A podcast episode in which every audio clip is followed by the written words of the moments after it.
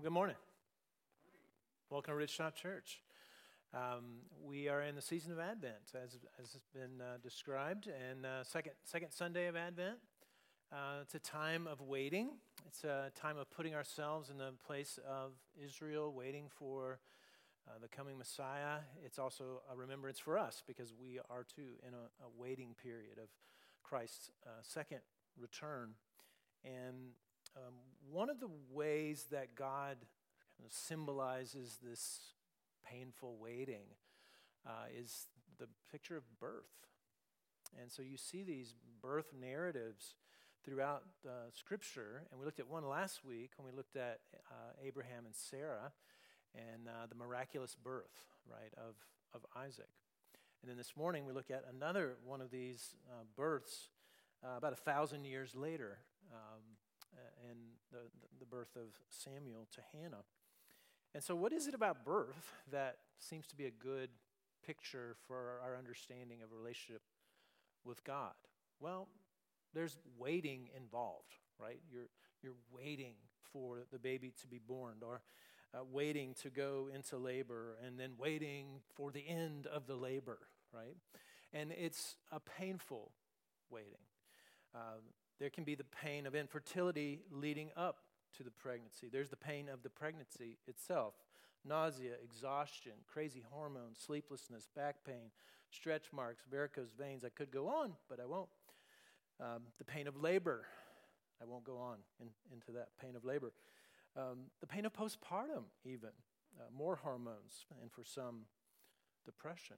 And uh, we, we were going through that waiting this uh, year as a, as a family. We were waiting with my daughter in law here, uh, Rebecca, and uh, her husband, our son, Corey. And so we had these, these nine months, or for us, about seven months, when we found out about the baby, and waiting and waiting and waiting, and, and, and waiting with anticipation, but, but also fear and nervousness. And, you know, why, why did we go through that waiting? Well, because of this guy.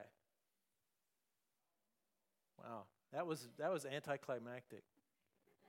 This is an amazing picture of my grandson. And, uh, you know, Caleb, he's just trying to give me a hard time. Because we get, we get Jackson, right? We get Jackson, which we get to spend uh, a few hours with him Friday night because we were babysitting. Uh, and we even call these little babies bundles of joy, yes.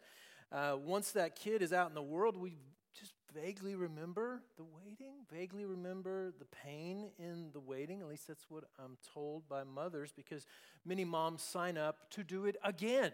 And it has to be because of that bundle of joy.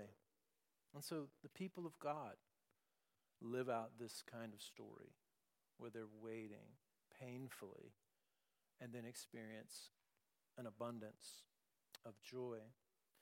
Um, I wonder if you find yourself waiting painfully for something.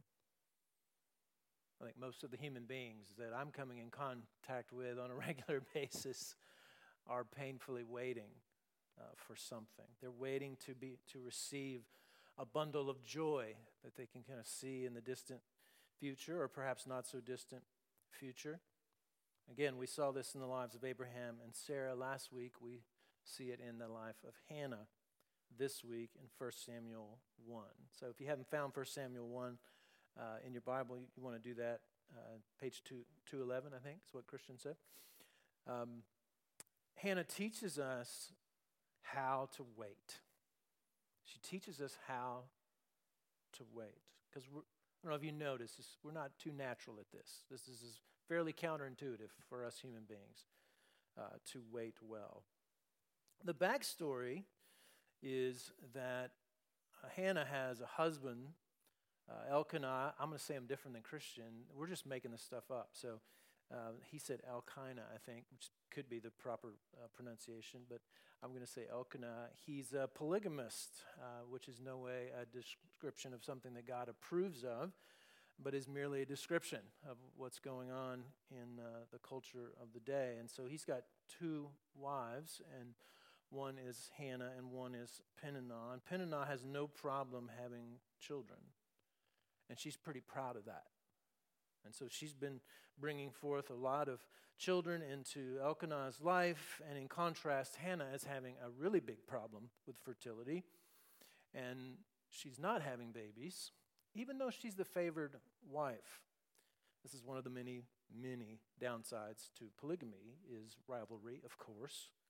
And this is a real mess, and it is. And in the midst of the mess is some kind of faithfulness to God um, which to some degree describes all our lives as a mess and somewhat faithful to God in the midst of the mess.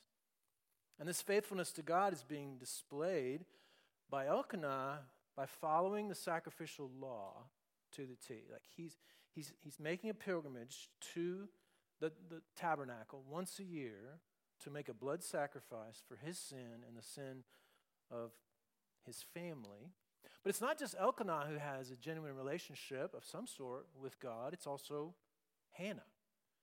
And Hannah is faithfully waiting for a child for years. Um, and so she's gone to these sacrifices, she's prayed, uh, she's done whatever she can to get God's attention so that she could have a baby. And she's not had that baby, right? She's longing for this and begging God to give her that baby. Have you been there? Of course you have, right?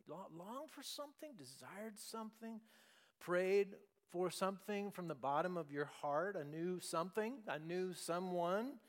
And God just doesn't seem interested in giving you the thing that you think would make you perfectly happy. And Hannah finds herself in that situation. It's painful. And it's causing Hannah a great deal of pain. And all she wants to be is mom. She's not asking to be a dictator or a billionaire or an NBA star. She's asking to be a mom. And God doesn't seem interested. Now, it may sound weird that this is the thing she's fixated on, but primary calling of most every woman in the world before the pill, which was uh, okayed by the FDA in 1960, if you had sex, was your mom. And so this was a, a, a massive calling, a norm, an expectation for every woman on the planet. And not having a baby didn't mean you didn't have worth or dignity, but it took you out of the normal expectations of your world, your culture, your life. Now, we've all been there. Perhaps we are there, grieving over unmet expectations, grieving over the fact that maybe we're not graduated from college, or we're grieving over the fact we don't have our dream job, or we're grieving over the fact that we don't have meaningful relationships, or not enough meaningful relationships, or we're grieving over certain sins that we can't seem to get free from, or we're grieving because we're not equipped to live the Christian life in the way that we thought we should at this point in the game, or we're grieving because we're not married yet, or we're grieving because the marriage we have is not the one we thought Christians should have. Or we're grieving because we don't have kids. Or we're grieving because the kids we have are not the kids that you thought we should have if we're Christians raising Christian kids. Or we're, we're grieving because we don't own a home. Or we're grieving because the kind of home that we have, we think this is not the kind of home that is going to be a ministry home or a hospitality home. Or, or we're grieving over not having enough money in the bank account or the retirement account or whatever. There's these norms that we expect. And when we don't have those, we grieve. We are upset. We struggle. Now, we have hundreds of these kinds of expectations. Many of them we're not even aware of. They're just kind of in the back of our minds, running all the time. There's, there's something normal, right, that we should have. And, and if, if I asked every one of you in the room, is your life like everyone else else's life? You're like, no, my life isn't like everyone else's because I don't have X, right? This is such a normal way of behaving as a human being. Hannah finds herself in that place, right? But on top of that, she has a rival wife who's making things even worse, right? 1 Samuel 1, verse 6 her rival used to provoke her grievously, to irritate her, because the Lord had closed her womb. That's so mean. her, her rival purposely provoking her. For what purpose? Just to irritate her. Peninnah is mocking her for the fact not only that she can't have a baby, but because God won't give you a baby. Right? And so it is extremely painful for Hannah. Now, I don't know if Peninnah is giving reasons why God won't give Hannah a baby, but I know where my mind goes where I'm not getting my expected norm. I think things to myself like God must not be present to me like he is to other people. God just doesn't love me like he loves other people. Or maybe God is punishing me for something that I did or didn't do. The temptation in a time of painful waiting is to actually run away from God, which is actually the opposite of what Hannah does. So 1 Samuel 1, verse 6, again, verse, uh, verse 6 her rival used to provoke her grievously to irritate her because the Lord had closed her womb. So it went on year by year. This was not like six months, okay? This is year after year. As often as she went up to the house of the Lord, she used to provoke her. And therefore Hannah wept and would not eat. And Elkanah, her husband, said to her, Hannah, why do you weep? And why do you not eat? And why is your heart sad? Am I not more to you than ten sons? It seems that Peninnah's provocation would get worse when they'd make the pilgrimage to the tabernacle. And so here they are in the presence of God, and Peninnah is saying, God won't give you a baby. They're sacrificing animals for sin. The way that would work is that they would bleed the animal, take the blood, sprinkle it on the altar, and then when that would occur, that would atone for the sin of the previous year. And then because of that atonement, they would then have fellowship with God, and they would eat a meal, uh, eating the meat that was left over with the priest. And that meal would, would symbolize that they now were in right relationship with God. This high and holy moment was also a moment of greatest pain for Hannah because she's being mocked as one who had been abandoned by God. She's comforted by her husband, but it seems like weak comfort, right? Isn't, isn't my love worth 10 sons, baby? She's like, not interested, buddy. She's in pain. And so, what does she do? Again, the temptation would be to run, run away from God. But this is what she does in her moment of pain. 1 Samuel 1 9. After they had eaten and drunk in Shiloh, Hannah rose. And now Eli, the priest, was sitting on a seat beside the doorpost of the temple of the Lord. And she was deeply distressed, and she prayed to the Lord and wept bitterly. She goes from the ceremony of the sin sacrifice and reconciliation to a time of prayer. She's not going to waste this moment. She's thinking, I'm on good terms with God right now. My sin is atoned for. I have access to God. I'm going to go pray. I'm going to go worship. I'm going to cry out to God. She doesn't want to miss the moment. And she goes to God in prayer and she's deeply distressed and she's weeping bitterly. This prayer is a prayer of lament. It's a prayer of lament.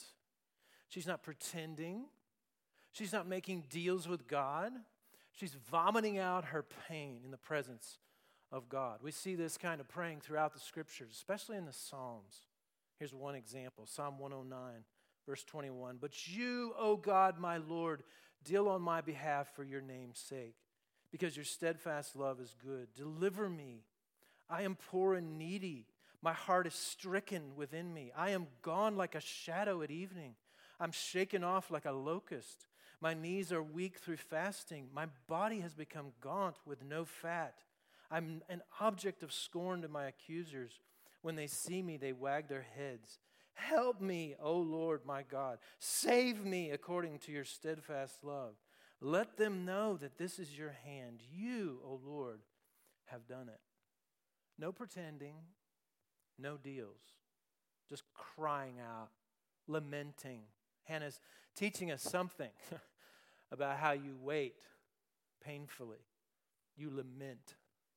You lament. You don't pretend that you're not in pain. You don't try to make deals with God. Just bleary eyed, snot faced, crying out to God. And she's teaching us that. This, again, may feel counterintuitive, and indeed it is. When we're in pain, we oftentimes want to blame God. And Hannah even has Peninnah saying, It's God. God won't let you have a baby. Now, why would anyone run toward the one that you're blaming for the pain? Uh, and to some degree, it is his fault. Right? If he has the power to open the womb, then who is to be blamed for the closing of the womb? It is indeed God. It's his fault that there's no baby. But Hannah understands she has nowhere else to go. She has nowhere else to go.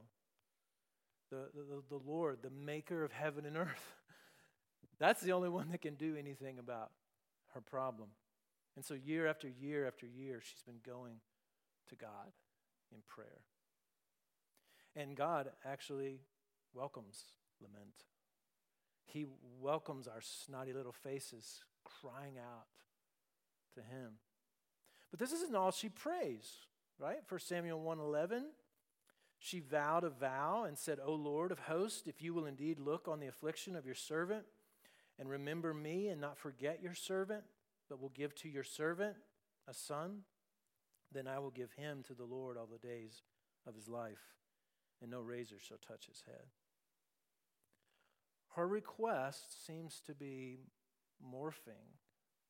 It's changing from a Hannah centered prayer to a God centered prayer. And again, remember, this is years, year after year of painfully waiting. Something's happening in Hannah.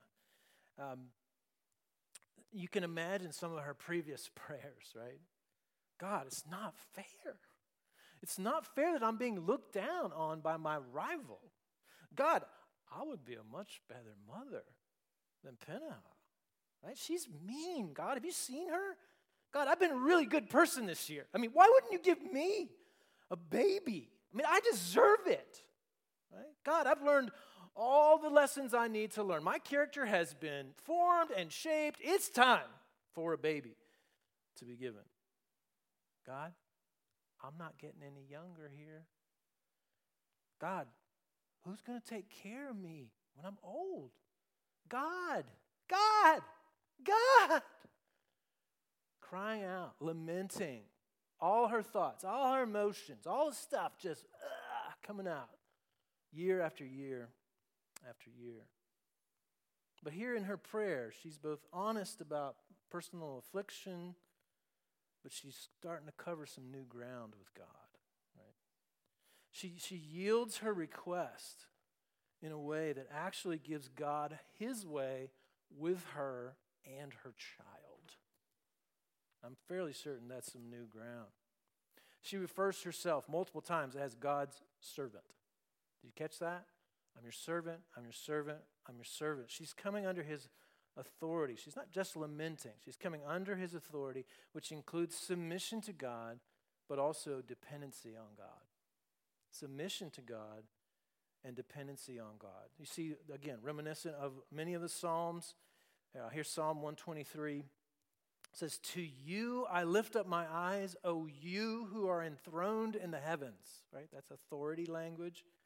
And then Behold, as the eyes of servants look to the hand of their master, as the eyes of the maidservant to the hand of her mistress, so our eyes look to the Lord our God till he has mercy upon us.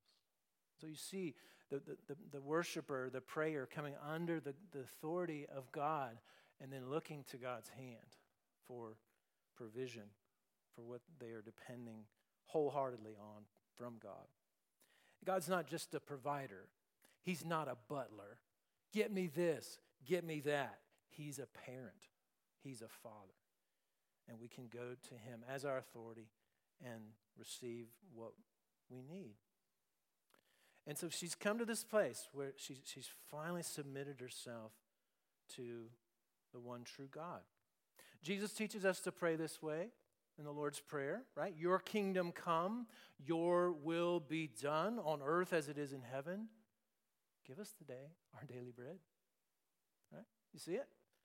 Submitting to his authority, uh, depending on his provision. God, you are the king of all. I submit to you. You are the utmost authority. And as king, I come to you for what I need. Hannah's teaching us what to do when we are painfully waiting. First, we should pray, even if all we can get out is a lament.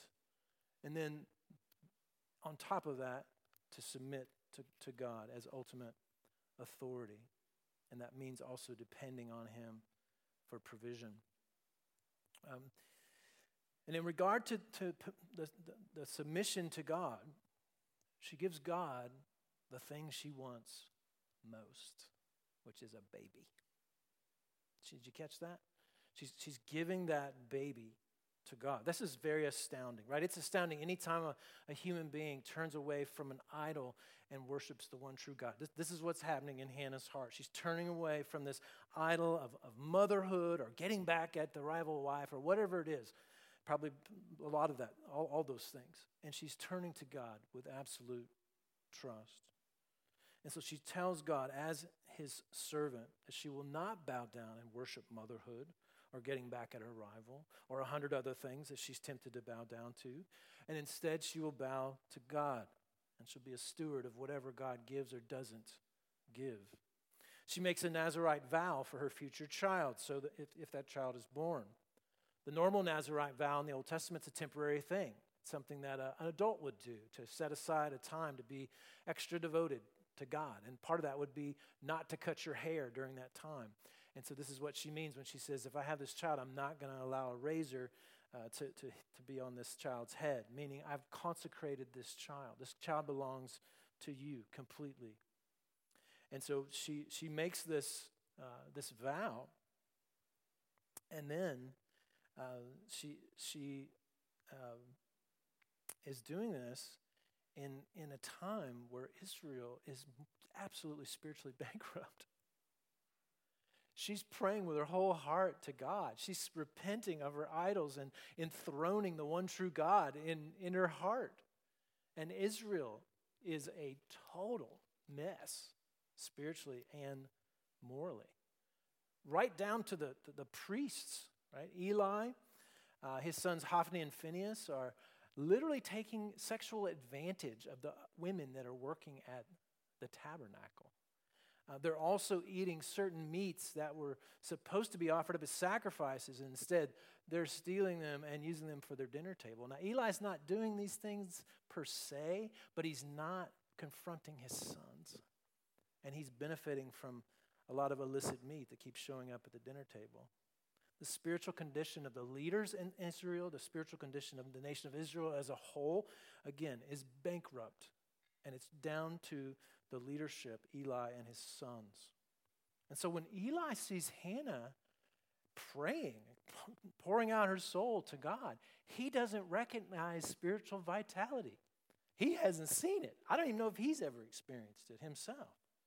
And so we see this in 1 Samuel 1:12 as she continued praying before the Lord, Eli observed her mouth. Hannah was speaking in her heart. Only her lips moved, and her voice was not heard. And therefore Eli took her to be a drunken woman.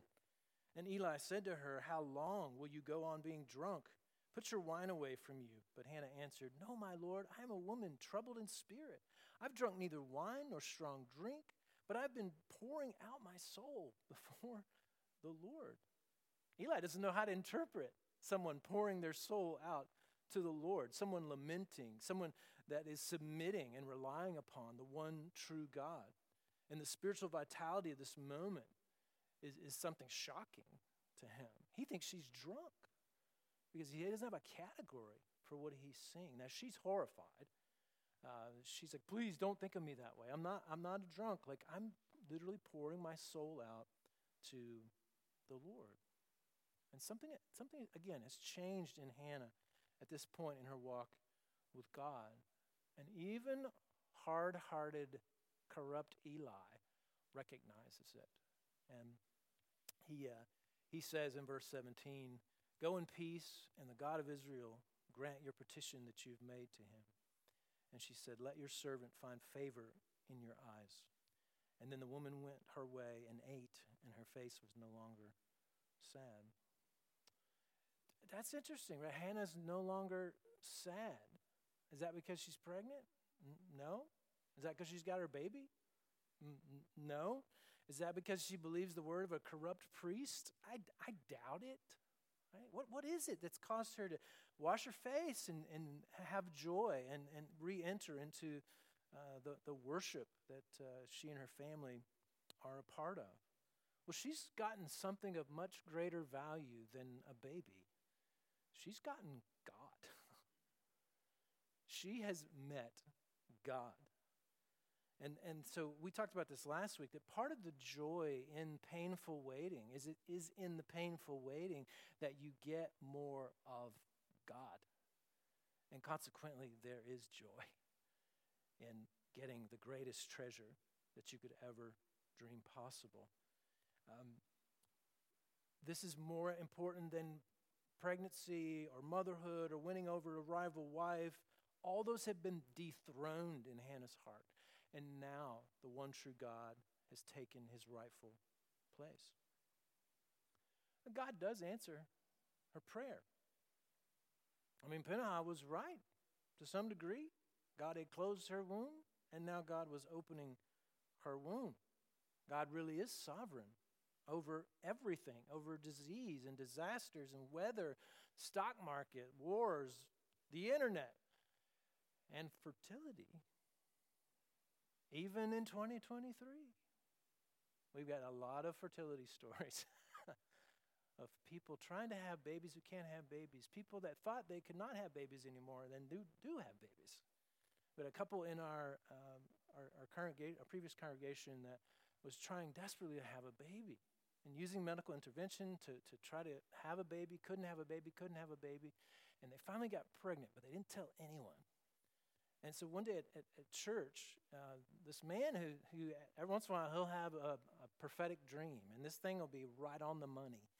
And he goes up to this couple. He doesn't even really know them that well. And he said, Hey, I had a dream last night that there's something new being birthed in your life. And I, you guys aren't pregnant, as far as I know. So uh, maybe it's like an opportunity or something. They were floored. It was God's way of saying, Hey, I am still sovereign over this whole situation, right? Fast forward a few years later, they take us to dinner. By this time, they've had two, uh, two children with, with medical help, and they say, You're not going to believe this, but we're about to have our third child. And this time, there's no medical intervention, right? God is sovereign over these things, He is in control of these things, even in modern uh, times where we think we have full control over whatever we want control over. God, God was doing something in Hannah through her painful waiting. We can see it in this unfolding story. She goes from kind of entitled, angry, depressed to this submitted, dependent, joyful person. And when she has Samuel, she cares for him like only a mother could. She nurses him, diapers him, protects him, plays with him. And then, when he's old enough to eat solid food, she drops him off at the tabernacle with Eli. This is her fulfilling the vow that she would give him to the Lord all the days of his life. And after she drops this little baby off with, with crazy Eli, uh, she prays a prayer. It's a famous prayer in the Bible, it's a glorious prayer. And it's not a prayer of lament. You would think this mother who had sort of enthroned motherhood in her heart would be lamenting that she just pat, handed off her, her child.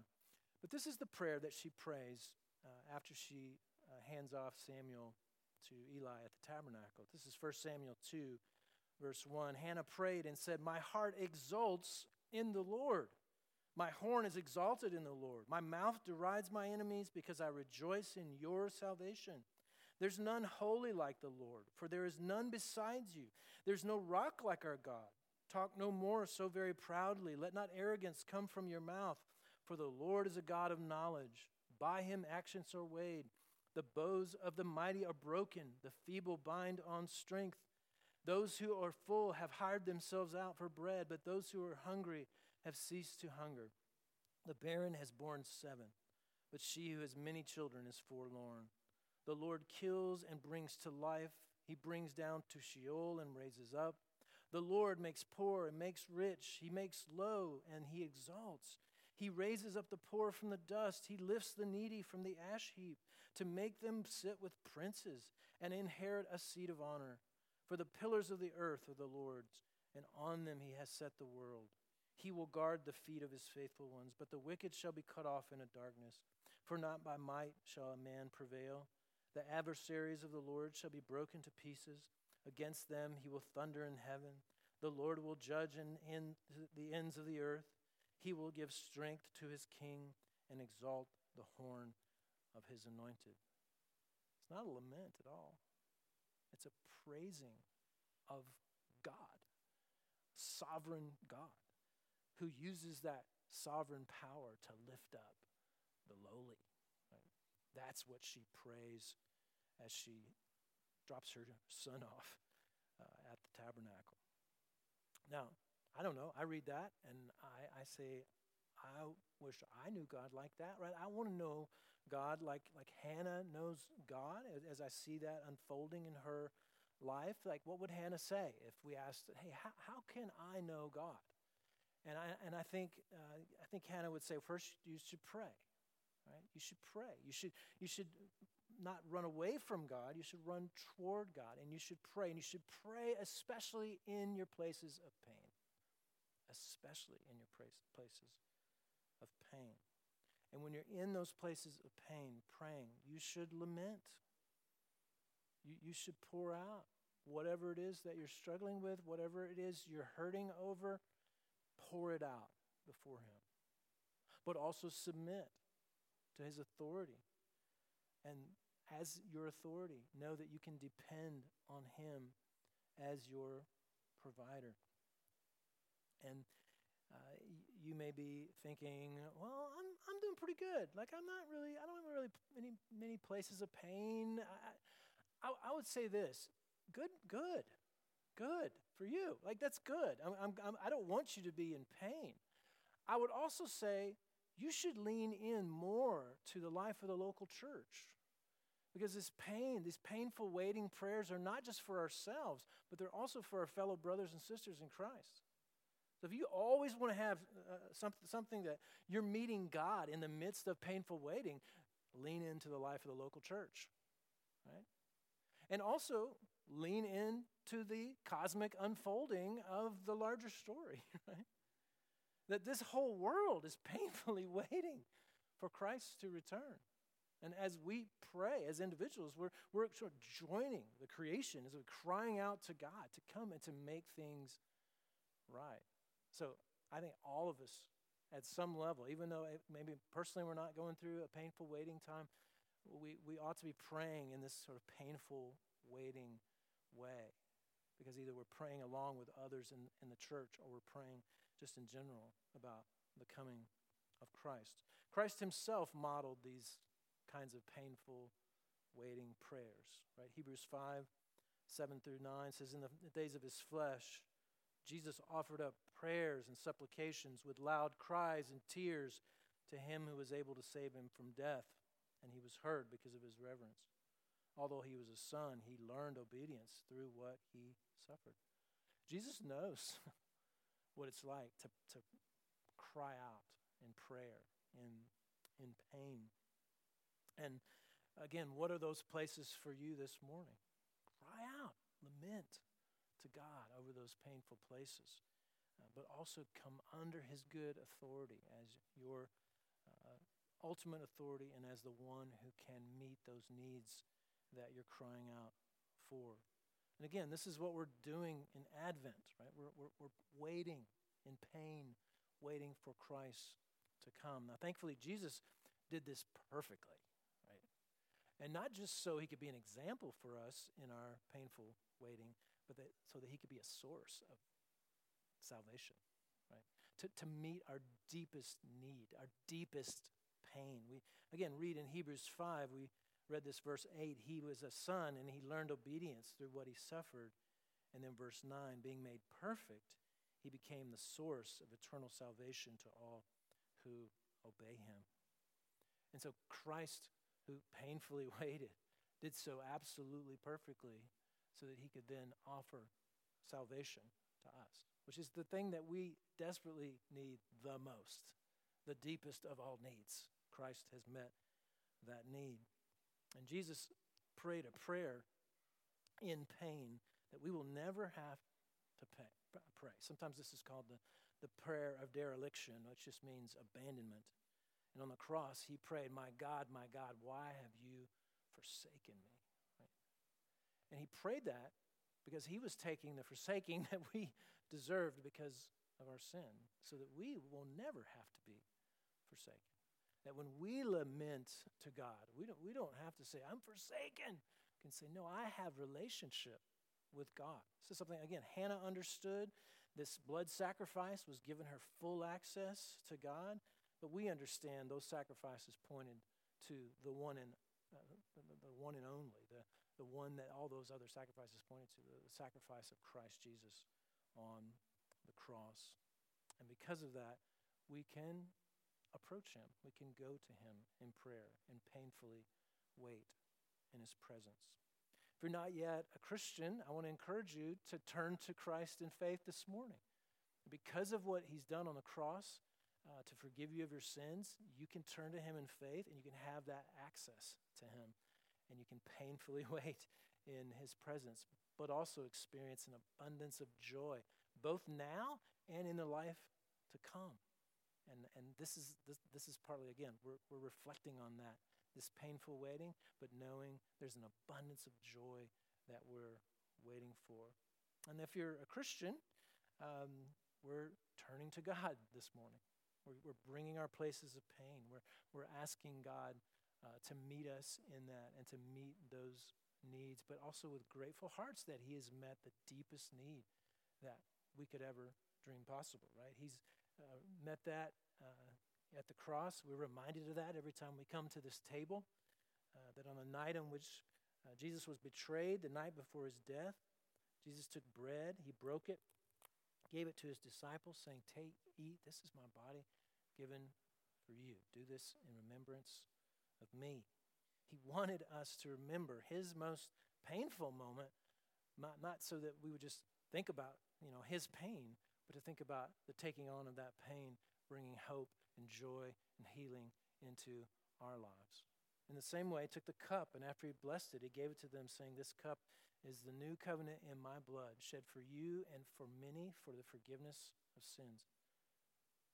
That's, that's some good news. Right? Forgiveness of sins. This blood sacrifice has opened up this relationship that we have with God to bring whatever is going on in our lives to Him in prayer. So if you are a Christ follower, we welcome you to the table. If you're not yet a Christian, and uh, again, we're encouraging you to take Christ by faith this morning, but if you're not yet a Christian, we're glad you're here, but we want to ask you during this time not to take the bread and the cup because it is a signifier that you are uh, a Christ follower. And uh, I want to pray, and then Ren, can you think you can help me with this? Okay. God, thank you for just the reminder of how you work in our lives. Lord, it can be so confusing at times when there's things that we think would be so perfect if you did this or that. And yet, uh, God, you are all wise and all powerful and all good. And so I, I do. I pray for each heart in the room. Everyone at some level is painfully waiting for something and I pray you'd meet each of us. God, meet us, meet us with, with comfort, with encouragement, God, with, with hope. Uh, God, that, that you can be trusted, that whatever is going to come around the, the, the next corner, you're there already, and that we can trust you in that. I pray that as we do some of that painful waiting, God, that we would get more of you. We wouldn't just get whatever it is that we want, but we would actually get the thing that we need more than anything that we would get more of you. And so as we remember what you did on the cross, uh, with your broken body and your blood uh, poured out, God, we are grateful that you did that so that we could get more of you. And we pray all these things in Jesus' name. Amen.